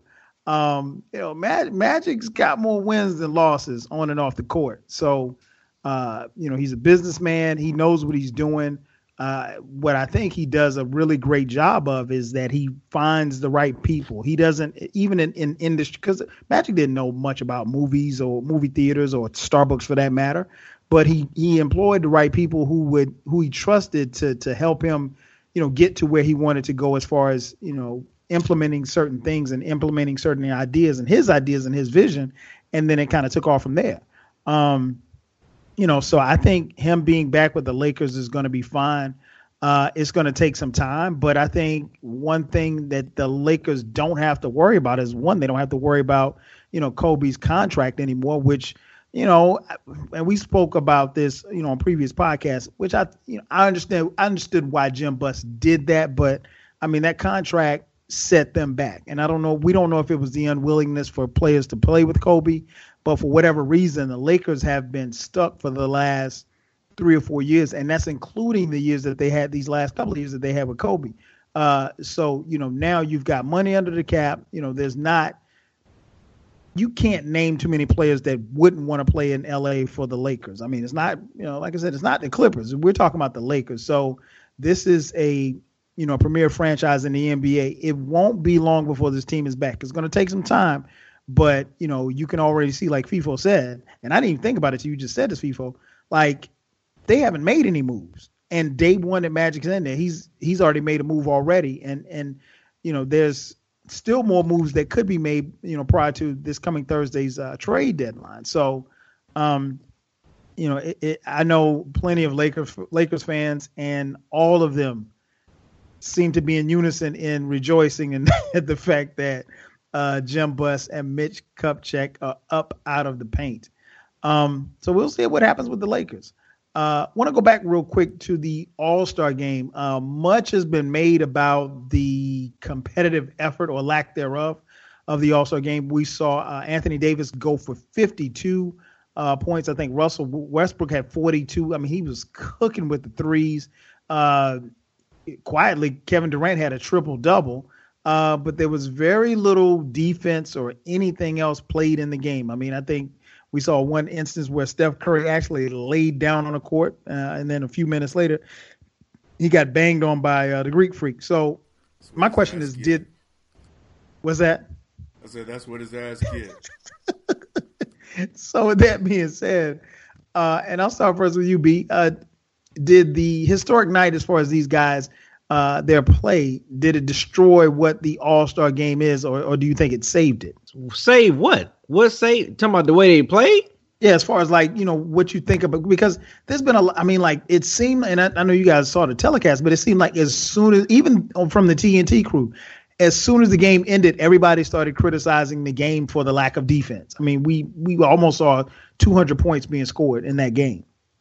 Yeah, I mean you know it's it's starting to it's starting to turn into the the NFL Pro Bowl or whatever. You know, players make so much money. You know, you you don't want to you don't want to risk getting hurt in a, in a, in a pretty much a scrimmage game. You know, um, yeah, of course, you know I don't want to sound like an old buggy, but how it used to be back in the eighties, nineties, all that stuff. But yeah, it's just too it's just money. You know, I mean, if you if you an owner, I don't want my guy I'm paying, you know, forty, you know, twenty seven million a year or whatever to get hurt in the meaningless All Star game. So I get it. I under I I definitely get it. Yeah, I mean, it just it, these players make a lot of money now, so it's just that's why we get that's why we get the product that we've been getting in the All-Star game. At least in the fourth quarter. Usually, you know, in previous, you know, like maybe in the mid 2000s, early 2000s, mid, you know, they be playing around, but then fourth quarter come, oh, it, it it's a real game. Like you you got defense, you got the best lineups for both uh East and West out there. But now, I mean, even though the game wasn't, it wasn't like a super blowout at that point. I, I was thinking like, well, maybe they gonna kind of turn it up a little bit or whatever. But no, they didn't turn it up, man. They were just still out there lollygagging, laughing. You know, I, I mean, like I said, I get it. They make a lot of money. They making a lot of money now, so you got to protect that investment. It, it, it is what it is. So, I mean, I'm pretty sure we're gonna be complaining. People gonna be complaining next year and the year after that and the year after that because it's, it's starting to turn into a Pro Bowl game. I mean, the NFL Pro Bowl, and you know, we we you know how we all feel about that as well. So it's just yeah, it is what it is. Unfortunately, I, I hate to see it that way, but at the same time, I understand it because it's just, it's just too much money that these players are making now. It's not a it's not a watchable game anymore, really. You know, I I had it on because I'm just a big basketball fiend like that, but I wasn't really paying attention. Mm-hmm. Um, I, I, don't know what what what what it's going to take to change. I don't think it hurts or helps. I'm really indifferent um, I think B brought up a great point with these contracts. You don't want to go too hard and actually risk injury in an exhibition like this when you got guys making 200 million. You know what I'm saying? So I I, I understand that aspect, but um, yeah, man. I, I you know honestly I, I I don't care mainly because it's just an exhibition game, and as long as you get dunks and highlights and stuff like that, I think they're doing their job. Um, me, the basketball purist that I am, the competitor that I am, I definitely want to see these guys get after it, especially maybe not the entire game, but at, especially the second half. The entire second half, they should go at it. But you know, I, it's whatever, man. I I don't know what type of ratings they get or whatever, but yo, to, to each their own. Um, protect yourself, make your money, have a long career. I'm fine with it. It was whack. Um, you know, I like B, I expected them to turn up in the fourth quarter. It never happened, and I was I was disappointed by that. I mean, the, this this game is is deteriorating right right before our very eyes, and um, you know, much like FIFO, I, I, was watching The Walking Dead, but and FIFO wasn't wa- watching The Walking Dead, but I was, but I, I was watching the game in bits and pieces, um, and even when The Walking Dead went off, I had it on but I really wasn't paying that much attention to it. Um, like because in all honesty, you can watch the game on Twitter because all of the highlights that you're really watching the game for will be on Twitter. So, um, so the, and that's what you know you kind of look for. I look for the the Tracy McGrady, you know, off the backboard dunk, which LeBron did, uh, managed to execute in the game. All of the alley oops were kind of boring. Um, so I didn't get it, you know, a lot of joy from that. And uh, also, too, also yeah. too, can we please stop letting Reggie Miller commentate these games? Please? Oh my god! Oh my god! When he asked who was who was longer, I was like, did he really just say that? And nobody said pause. But yeah, um, just to kind of wrap up, man, it, it you know, it, it was whack. Like when Steph Curry laid down on the ground, at that point, I'm like, I'm done, because you're making a mockery of of the sport. Why the why are you laying on the ground? And you know what? I thought that came after the Greek Freak dunked on him. Oh, that was before. That was before. Like mm-hmm. so, it didn't even make sense. Like I can see if you if you laid on the ground afterwards, that okay, that kind of makes sense. Haha, that's a little funny. But that happened, man. Come on, dog. Like, come on, man. Like, stop it, stop it. But anyway, man. Yeah, man. The, the game's kind of whack, and um, I, I, you know, I'll probably still have it on, but I won't be paying attention that much. Yeah, I, I agree, man. I just, especially like what FIFO said, I was the same way. The game was on, but I really wasn't paying attention. I was doing stuff around the house, and you know, I'd look up every now and then and see something. But I mean, like it's the level of competitiveness was gone. Um, it just looked like a glorified practice, and and I've often said this, like, I, it's it's been years, man, but I can't. I think like maybe right around that time where Jordan and Kobe were going at it, and maybe Jordan's final All Star game, which was I think 2003, um, maybe 2005. There was another one. I remember the the year that uh, uh, the East was down by 20, and Steph and and, and AI brought them back. Uh, other than that, you know, these last few years, they it have it has not been competitive at all. And what's what's interesting that, and, and can you make a good point was the score was close. I think the score going into the fourth quarter was, I think the East was up by like four or five. So you're thinking, okay, yeah, well, now it's really about to start cooking. And it was just more of the same. So, nah, if it's going to be that, then no, it, it, really doesn't make any sense for you to tune in because, and I, I don't know what they do as far as ratings either, but no, that I didn't see anything that was compelling for me to say, okay, you know what, I'm going to tune in next year. Um, it just is that's not basketball, and that's not what we. And, and you you're thinking, okay, if I get to see, you know, this is a few times. This is the the only time where you get to see a LeBron versus a, a, a Kevin Durant or um, you know, some of the matchups that you don't see. I mean, this is a collection of talent, and I think they're selling themselves short if you don't see guys go at each other. You know, I and it's fun it's funny that I don't know if you guys saw the meme uh, of uh, Kawhi Leonard sitting on the bench looking sad, you know, because Kawhi Leonard is known for playing defense, and he didn't yeah. understand why all of these guys were out here showboating and nobody was playing no defense. And subsequently, I don't think Kawhi Leonard played a lot during the All Star. I could be wrong. I have to go back and look at his minutes. But um, you know, he, he's a guy known for defense, and he was just like, okay, I might as well just sit over here since we just you guys are clowning. Like I, I'm not into that. So, uh, they're going to have to change some things. I mean, it's it's going to have to be more competitive because, and I I don't think you can afford to wait until the fourth quarter because the game starts so late that you're talking about a game that's probably going off around 11 o'clock. And keep in mind, you've had all day to play this game. And you know, I understand, they moved it to TNT and they wanted it in prime time. I get it, but you know, if you've had a chance to have the game, and keep in mind, there's no other game on that entire day there's nothing to keep the All Star game from being played at three o'clock in the afternoon. You know, they want to have it on prime time and get the ratings and stuff, and that's going to eventually backfire because people are not going to tune in, especially not knowing that they have to get up and go to work the next day. I mean, hell, the Super Bowl comes on at six o'clock and it's over by 9 30, 10 o'clock. So, you know, people still have time to enjoy it, but nah, really wasn't feeling the All Star game. Um, subsequently, the slam dunk competition. Um, I don't know what to say about the slam dunk. Uh, people, any thoughts on the slam dunk competition? You know, the dunk competition, man, is, is one of those events. Year in year in year out, it's not gonna be great. But every so often, every two, maybe three years, it there is a great one. The last two were pretty spectacular. This one wasn't. Um, and that's no slight to baby dog Glenn Robb or uh, what's his first name? I know it ain't Glenn. Is it Glenn Robb? Yeah, yeah, yeah. Glenn yeah. Robinson the third. Yeah, yeah. Ba- ba- baby dog. You know what I'm saying? Like he, it, hey, he, hey, I didn't know he had ups like that. So he definitely surprised me, shocked me, but he wasn't doing anything that was crazy. Uh, I think what surprised me was Aaron Gordon didn't have no bounce. That that that was kind of surprising. Oh, mm-hmm. oh, okay.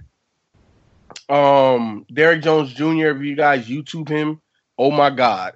And some of the dunks he had were crazy. Um, but you know, it, it's just one of those things, man. Like this, just what this was just an off year. You know, Zach LaVine in the last two years, he he he brought it back a little bit. But um, I, it's it's All Star Weekend, man. I enjoy it because I'm a basketball fan. But for the casual fan that doesn't, you know, isn't into basketball like me, this isn't gonna make them want to watch the rest of the season. It's not gonna necessarily make them fans of certain players. You're 100% right. The competitiveness, what these guys are doing, regardless if it's the All Star game, three point contest, dunk contest, all of that stuff, man. It just the level of competition just needs to be better. Um, the dunk contest contestants, we need the big names. We we need the, the the the star athletes. It needs star power. It needs to bring that type of drama, man. And I don't know how the league can't force guys to participate in the dunk contest, but they need to figure something out to get the big names to compete, man. Because that that's really what it's missing. I had fun. Um, I thought it was cool, man. Um, you know, I kind of had fun watching it uh, and tripping out on Snapchat. You know, during the dunks. um, just kind of clowning around. Um, but you know, I think for me, when they started missing dunks, it, it took a lot of the air, air, air out of the room. Seeing Aaron Gordon uh, not able to really compete the way uh, we expected and wanted to see was disappointing. Because um, I, I thought that drone, like when he brought that drone out, I was like, "Oh, this is about to be crazy," and it, it, it nothing. Um, I really wanted to see more from Derrick Jones Jr., but you know he started missing and and he he couldn't execute um, the way he wanted to. I, I thought it was cool, um, but yeah, it wasn't anything compared to what we saw last year, and I think that's what people expected. Yeah, I, I couldn't. I, man, I just, I just couldn't. I mean, we grew up. What? Look, think about it. Yeah, we grew up watching Dominique and and Michael Jordan, right. Shawn Kemp. Like we grew up watching like some of the best dunkers ever compete head to head. We're Vince going Carter. to be disappointed. Yes, Vince right. Carter. We're going oh, no to be question. disappointed. No question. It, it's, it's not. that, but that's the thing, Ken. I, am tired. I'm tired of being disappointed, man. Because like I don't. I don't want to be the the old guy get off my lawn type dude, man. But that's what it, it takes me back to. Like I, I, I reminisce about you know '88 back in '88 when when Dominique won the dunk contest and it was stolen from him by Michael Jordan. Yeah, he won it. I said it. Um, and, you know, just, just is hello. Go ahead, B. Yeah, but I was about to say it's funny because I, I was tw- I tweeted this I think Monday, yesterday. I was saying that you know you know, unfortunately, at this point, like you said, Ken, you know, we saw some, we we witnessed some very very creative dunks coming up. Um, and, and I agree with FIFO too. Last year dunk contest was actually pretty was was very impressive because Eric Gordon mm-hmm. and Zach LaVine was doing some crazy dunks. But just from the side of that, you know, how much more creative can they get? Because I t- and I, I said this at this point. I want to see someone take off from the three point line. Like, I mean, unless they just do something that we just never seen before, like, and I've all and I've been saying this for the last five years, that I tweeted this too. Just bring bring some street dudes in, bring the street mm-hmm. ballers in, give them hey, Give a purse is is is, is you know five hundred thousand to first place winner. You think them dudes ain't gonna do no crazy dunks to get that money? You know what I'm saying? These, No these are guys that don't have NBA contracts, so you know five hundred thousand dollars or even a million dollars. It's some good change for them. You think those these YouTube dunkers or whatever gonna do some crazy stuff? Yes, they will. Maybe for someone like us who probably stay on YouTube, we'd be like, "Oh man, that's cool. They're doing it on the, on the big stage." But to someone like people said, a casual, someone who don't really stay up on YouTube and know about these type of street dunkers, they gonna be blown away because they do some crazy stuff on them YouTube. So I don't know, man. Think something. uh, That's the only thing I can think of to kind of make the dunk contest interesting. But you know, these players, there's only so much that we that they can do that we've seen already. You know, how many how many between the legs 360s we gonna see? How many? You know, it, it just it's so it's only so much that we gonna see. So, like I said, unless someone, unless the Greek freak take off from the three point line, hey, I'm all for that. But yeah, it's it, it is we we gonna complain unless they do something that's gonna shock us next year. We're gonna complain again and say, "Up, it wasn't creative enough." We just it's just so many. It's dunk contest been going on since '84 and well, in the '70s with Dr. J taking off from free throw line. So it's just like it's, and we seen that dunk. So low key, we seen the free throw line Mhm. dunk too. It's just like how much more creative can you get throughout these years of these dunks, man? So you know, it is what it is. Yeah, I, I said the same thing, man. And I was, you know, telling telling one of my boys that the other night as we were watching it. I was like, how likely are we to see something that we've never seen before?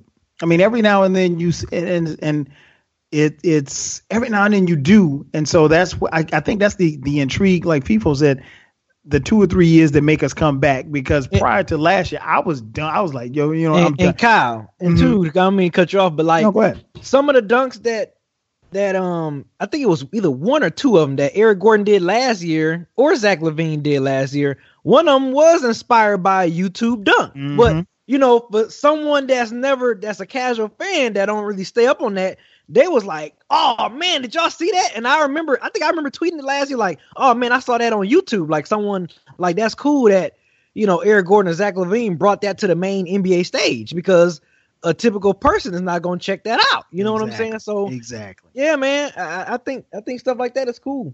Yeah, it, and and it definitely helps. I think one of the things that definitely hurts the dunk contest is the the mandate that you have to use props. I think if you use props, it should be based on whether or not you want to or not. I think they're making. I think now they're making them use them in each round or what have you. So it's you know, and like Ken said, it, coming up in the era that we came up in, we saw all of the great dunk contests. and that's not to say that we can't see another great dunk contest, but when you only have four guys and two of them start missing dunks, it's anticlimactic. And you know, at that point, it's like, all right, let me just turn the TV off. I mean, because it's you, you, it's just done. So unless they revamp it, I think we're gonna get more of the same. I, and you, like FIFO said, I think you'll have, you know, one great year and then four years that suck. And it's just, you know, are you gonna keep coming back?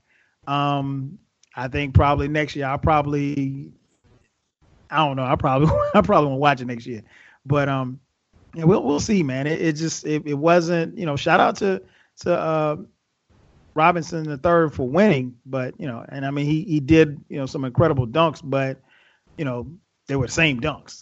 I mean almost did like the same dunks like two or three times. So, um, last topic I have on here, uh, we did not do a show last week, um, but like a week and a half ago, uh, Draymond Green made some comments uh, to media uh, with regards to the the interaction or beef or you know altercation that James Dolan, well, not the altercation, James Dolan for the New York Knicks, the owner, uh, but the beef that he had with a former player, former Knick player uh, Charles Oakley, uh, and you know it's been well chronicled that Charles Oakley was thrown out by.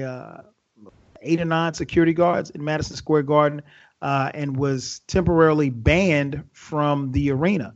Uh, it took a phone call from Commissioner Adam Silver as well as Michael Jordan, who was one of Charles Oakley's best friends, to get the ban lifted. A conference call between those four men as well as Oakley and uh, James Dolan. Now, Oakley has gone on record saying that he is not going back to the Madison Square Garden anytime soon, even though he is no longer banned.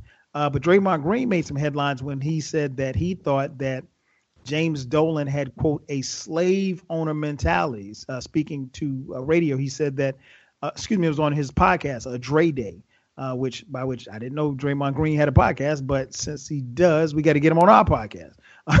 um, but nonetheless, Draymond Green said that um, he said that he thought James Dolan had a slave owner mentality, meaning that you know the things that Oakley did for the Knicks uh, while he was you know an employee for the Knicks was all, all fine and good you know, as far as his hard work, dedication, intimidating people, uh, those type of things. And then moving forward, now that he's being and Oakley's been very critical about Dolan as well as the Knicks, uh, that is no longer any good for for uh, for them. So he he used the term slave owner mentality.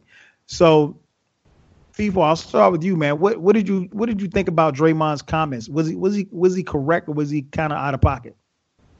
Um, if that look, Draymond's gonna speak his mind and I don't. I'm not gonna say that he's wrong, um, mainly because a lot of these owners, the color is not the color of our skin on this show, mm-hmm. and they've been entitled. And when you look at the fact that you technically own a player for X amount of time while they're under contract, a lot of these guys feel that they can do and say whatever they want. And whenever it's flipped on on them, they have an issue with it.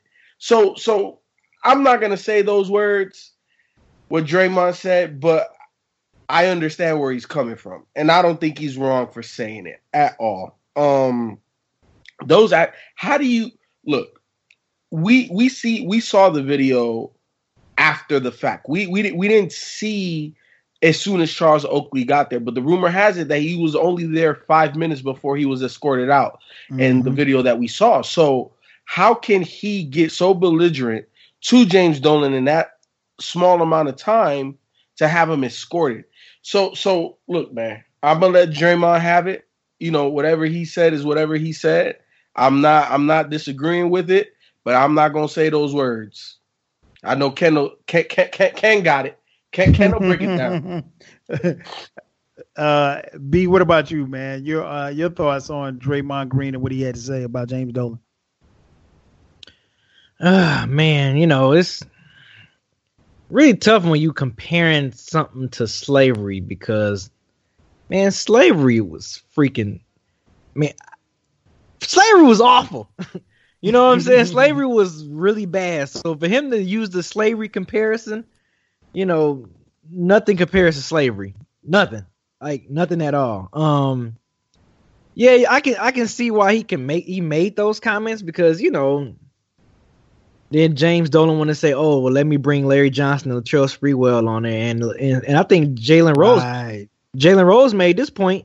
You haven't invited Sprewell to Madison Square Garden in 13 years. Now all of a sudden you want to invite him now? You know what I'm saying? So I thought that was pretty interesting. Um, but yeah, you know, slavery, man. Yeah, slavery, man. It's you can't be you can't be throwing that word around there, you know, very you know very lightly like that. You know what I'm saying? Because nothing can we we we've never none of us never experienced it. Thank God. I hope we never will, or it goes to the moment where we have to go back to it. But um, yeah, man, it's really tough. I can I can I, I get it though, because it's like the you know you got the the the owner and you get all you you know your you know your white owner and all that stuff. You got your black players and all you using your black but using your buddy buddy guys to show. Oh yeah, you know James Dolan a good guy. He brought other he brought his other uh past players there. You know Charles Oakley. You know oh come on back. Then why would you ban him if he's welcome back to the damn? Yeah man. I mean I I, I get it, but yeah, like people said, Draymond gonna speak his mind, but. Uh, slavery can't just be going around comparing stuff to slavery easily like that. Nah, you you can't, man, and and can't. That, that was just. I, I think you went a little too far with that one. Um, yeah. Because, because you know you got you got paid, bruh. Like you got paid, and you can quit and go to another team and get paid there too. Uh, slave master mentality is you can't go anywhere. You're going to go on this court. You're going to run up and down and do what I ask you to do, or you're going to get lashes on on your on your back. No, now he may not have respect for black black people, but even that's a reach. I I, I can't even say that. I don't know because the man is around is around. I don't know. I, I I just think that he went a little too far with that one, and I think that for me, if if Draymond needs to chill, yo. Draymond really need to get himself together, man. I mean, you, you're comparing. You, you're saying James Dolan has a slave master mentality. None of that came up at all. Like nobody's even looking at that. We're talking about a six foot eight black man that jumped on a white man, a billionaire, by the way, and everybody was on the black man's side. like that's that's where we are with the story. James Dolan was the bad guy here, not Charles Oakley. In this day and age, if you really think about it, this was a easy, easy moment for people to say, "Look, see how they act. See, look at them. They have to drag them out. It took about eight of them, you know. So, but it didn't happen. And, and to be honest, I was afraid of that when I saw it, but it didn't happen at all. And for once, I was like, you know what? All right, go ahead, America. But then this fool comes around, especially with the way he acting, because because the way he's showing out on the court, Draymond don't need to be saying anything and comparing anything to Slave Master because the way you acting, I can see a lot of people saying, "Look, that's how they act." So you need to get yourself together, bruh, and control your attitude. Put some perm on your attitude before you start going out here and saying some crazy stuff like that. That really, honestly, don't apply in this situation like that. It's just too easy and and I think he he's he's just wrong for that man. I think the the bigger thing that we need to look at is that we just need more black owners, and that mm-hmm. can happen. And I think LeBron's going to make that at some point. Will be owner of an NBA team. Um, Jay Z has been part owner. I don't care what percentage he's been part owner. Magic Johnson is is getting to a point where I think he may be owner. All of this, stuff, all of this wealth you guys are accumulating right now be an owner. Be an owner. And and that's it. So Draymond, you go out, do what you need to do, and you buy your team. And that's it. Hey man, you you you you hit the nail on the head, Ken. I think um I think it was it was a poor choice of words. I understand the premise from which he was trying to come, but I think it's problematic because and Draymond actually kind of walked the comments back, but you know, a couple of days later, you know, and he he started off by saying, "I don't know James Dolan personally." Well, you know, you can't. It, it's hard to really start throwing out racial overtones about people that you don't know. Um, you know, that's why, and, you know, because I think somebody asked him if they thought he if he thought that James Dolan was a racist, and he was like, "Well, I don't know the man personally." And I was like, "Okay, well, you if you don't know him personally, then you know." the slave master comment probably was you know a little bit too far i think because again you don't know him personally and you know if charles oakley had said it cool if you know latrell sprewell had said it cool you know just like and we go back to the the, the donald sterling uh, instance um you know we heard the tapes and stuff of what donald sterling had to say but then there were also people as well as players that could back up and confirm what they heard and thought, you know, and and heard him say. So that added validity to the statement of you know whether or not Donald Sterling was racist, and ultimately ended up him losing his team. Um, but Draymond, nah, bro, you you're not even on this team. And like I said, if Oakley had said it, that'd be a different different story. Um, but I do understand the premise of, by which he came from because I think what Draymond is asking for is the same thing what Charles Oakley is asking for is the same thing what LeBron is asking for, uh, and all the players in between. They want to be seen as and as as businessmen and also be respected by these owners. That's all. I mean, they just want the respect. You know, I remember when Michael Jordan signed his, I think it was the last contract that he signed with the Bulls, um, his last year in Chicago. Uh, the owner famously made a statement saying, and Jordan signed a one year deal for like $33 million. The owner famously said, you know, I shouldn't sign this contract because you're not worth this. That's bullshit. Michael Jordan's worth way more. He was worth way more to the Bulls than $33 million, but it was like one of those situations where the owner was trying to keep Michael Jordan down. And all these guys want to be, they just want to be respected. And I think Oakley wants, now Oakley had his opinion, and, you know, if he's critical of or has been critical of the, the Knicks, I can understand why Dolan might have wanted him thrown out. But Dolan made a statement to the media that, or at least to his security team, that, like you said, if he was in there five minutes, they said that Oakley should not, that Dolan said that Oakley should not have made it to his seat.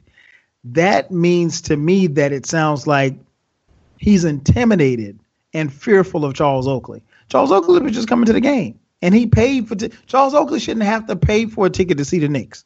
He should get in free you know, but he came and he was sitting down and you know by himself. He wasn't bothering. Now he wasn't sitting far from James Dolan, but he wasn't bothering him. And then you know they come and rough him up and throw him out. Um, so yeah, I Draymond, you know, making that statement from the other side of the country about a team and an owner that he does not know.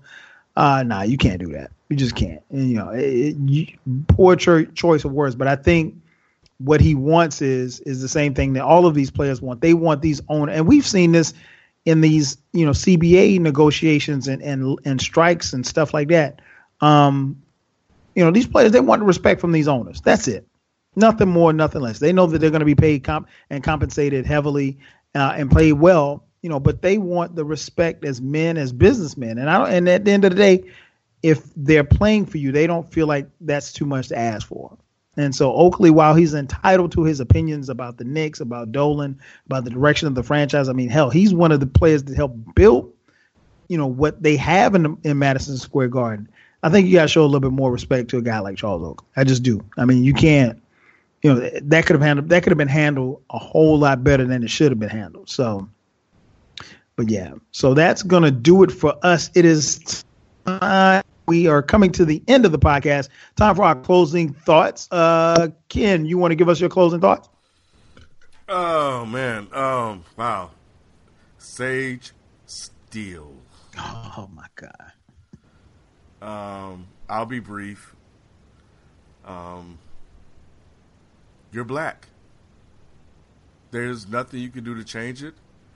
Um, it would help if you didn't constantly beat down black people. Um, you have a black dad, you have black family. Black people do good stuff. We're not all bad and evil just because people call you names and stuff on Twitter. Poor Sage Steele. You know, um, and your kids, they're gonna be black, and and they're gonna have to deal with. Hopefully, they won't have to, but it's possible they're gonna have to deal with stuff. So you know, while there are things to criticize about um, black people, there's things to criticize about white people and every single race if you want to. But just just be mindful of some of the things that that you say. You have a, a, a voice and people listen to you, and it would be nice to hear you say something positive about black people every once in a while. I, I'll just leave it at that. No doubt, no doubt. What about you, FIFO? Uh, closing thought. The NBA needs to make the All Star game more meaningful, so that way we can get that competitive balance, man. Because as a fan, I love the NBA. If there's a basketball game on, I don't care who's playing. It could be the Brooklyn Nets. I mean, I watched the whole game, but I watched part of the game. And when you have the best collection of basketball talent in the world, you want to see those guys at least go somewhat at it. So I challenge the league to do something. Make that game more meaningful down the road in the season. I don't know. Maybe you get home court advantage. I, I don't. I don't know what you do, but you guys got to get creative to put a better league is always progressive. They're always forward thinking. I think that they'll figure it out but they need to do something to make this game a little bit more meaningful. Because when you go back and you look at the greats that participated in this game, the way these greats are playing is slightly disrespectful to how they played the game. So, again, I just challenge the league to try to figure out this All Star game situation. No doubt, no doubt. What about you, B? Um, I was talking to Ken about this earlier. Um, I find it. We wasn't recording though. But um, I find it very funny that you know people always complain about Floyd Mayweather fights. Floyd Mayweather fights. Floyd Mayweather. Oh, he's so boring. He's so boring. Why every time when someone talks about fighting Floyd Mayweather, everyone wants to see it. The media hypes it up, and then the same media that hypes it up and be excited about watching the Floyd Mayweather fight is the same media that dogs him out every time after he wins, saying how boring of a fight Floyd Mayweather. Oh, I can't believe I wasted my money, or I can't believe the you know the me us media wasting our time on Floyd Mayweather. And then you know a, a year and a half later, they begging Floyd Mayweather to fight somebody else. Oh, you know we need this Floyd Mayweather fight to happen. Oh, he needs to fight Conor McGregor. The fact that people think that Conor McGregor has a chance is crazy to me in the boxing ring. Now, if it was in the octagon, of course, Conor McGregor would kill him. But in, the in the boxing ring, something this is what Floyd's been doing his whole freaking life. Y'all really people really think they hyping up that Conor McGregor has a chance when this dude's sparring with guys that's nowhere near as skillful as Floyd Mayweather, and he's still getting hit. so, yeah, I just find it interesting that you know folks complain, whine and whine, but then once is you know he Floyd is really the true last superstar left in boxing. I mean, I mean, who else is attracting? You know, putting up the numbers that Floyd is putting up. Rather you call him born or not, the dude's putting up the numbers, man. It, it, it's crazy. So he's really the true last superstar in boxing, man. And no personality, no one is is going is doing what Floyd Mayweather is done in boxing over the last twenty years. So that's all I gotta say, man. Y'all y'all whine, y'all cry wolf and stuff, and then y'all want him to fight again. So make up y'all damn minds. No doubt, no doubt. Um, my final thought, man, uh, on this past Saturday, uh, a Facebook page called the St. Louis Cardinals True Fans linked a story uh, with an attention-grabbing headline. The headline read, "quote Cardinals outfielder expresses discontent with President Trump." Within two minutes, uh, there was over 100 comments. Uh, and the comments, you know, were very, very, you know, mean spirited, uh, aggressive, racial. Most of them told him, you know, keep your mind on baseball. Quote, nobody cares. Uh, nobody knows what your political views are. Quote, shut up and play. Um, these were the uh, these were directed at the Cardinals' new uh, outfielder, uh, Dexter Fowler. Dexter Fowler, uh, the Cardinals signed in the offseason for $82.5 million. Um, keep in mind, the only thing, and I'm going to read to you what Dexter Fowler said. He didn't criticize President Trump. What he said was, quote, it's huge, especially anytime you're not able to see your family. It's unfortunate. Close quote what he was talking about was his sister-in-law who his wife first of all his wife is from Iran his sister-in-law lives in Iran and he said that you know with the potential of this travel ban that he would not be able to see some of his family is you know the married side of his family that is in Iran and so my question or my statement to you know these quote unquote baseball fans these purists from the St. Louis Cardinals from this website um and I read and I, I, read just some of the comments. I mean, like everybody was telling him to shut up, you know, just play. I what I want to know from these people are, you know, is this: how would you feel if that was your family? You know, never mind the fact that it's not, or, or that Dexter Fowler has a family. You know, do you care more about the player or do you care about the team? I don't think that these fans sometimes, and I understand, yeah, and we see it all the time. People get in comment sections and just feel like they can say whatever they want to say. Half of these people would not say that to Dexter Fowler if he was standing in front of them. The sad part about it is some of these folks are so racist that if Dexter Fowler was Dexter Jones, they wouldn't be within 10 feet of him. all I'm gonna say is this: if you're okay with a guy like Tom Brady riding for the person in the White House, then surely you can be okay with an athlete who speaks out against the person in the White House because we just endured eight years of that. You can't have it both ways. Now, if you want to have a serious discussion, I think you probably want to get past the headlines because I read to you what the quote that Dexter Fowler had to say. He didn't say anything, but he didn't even mention the president by name. And these people saw a headline and they ran with it. And St. Louis Cardinals calls themselves America's fans. Sounds like a bunch of racists to me. That's going to do it for us for this week. For Ken, for B, for FIFO, I'm your host, 12 Kyle. We'll catch you guys next week. Peace.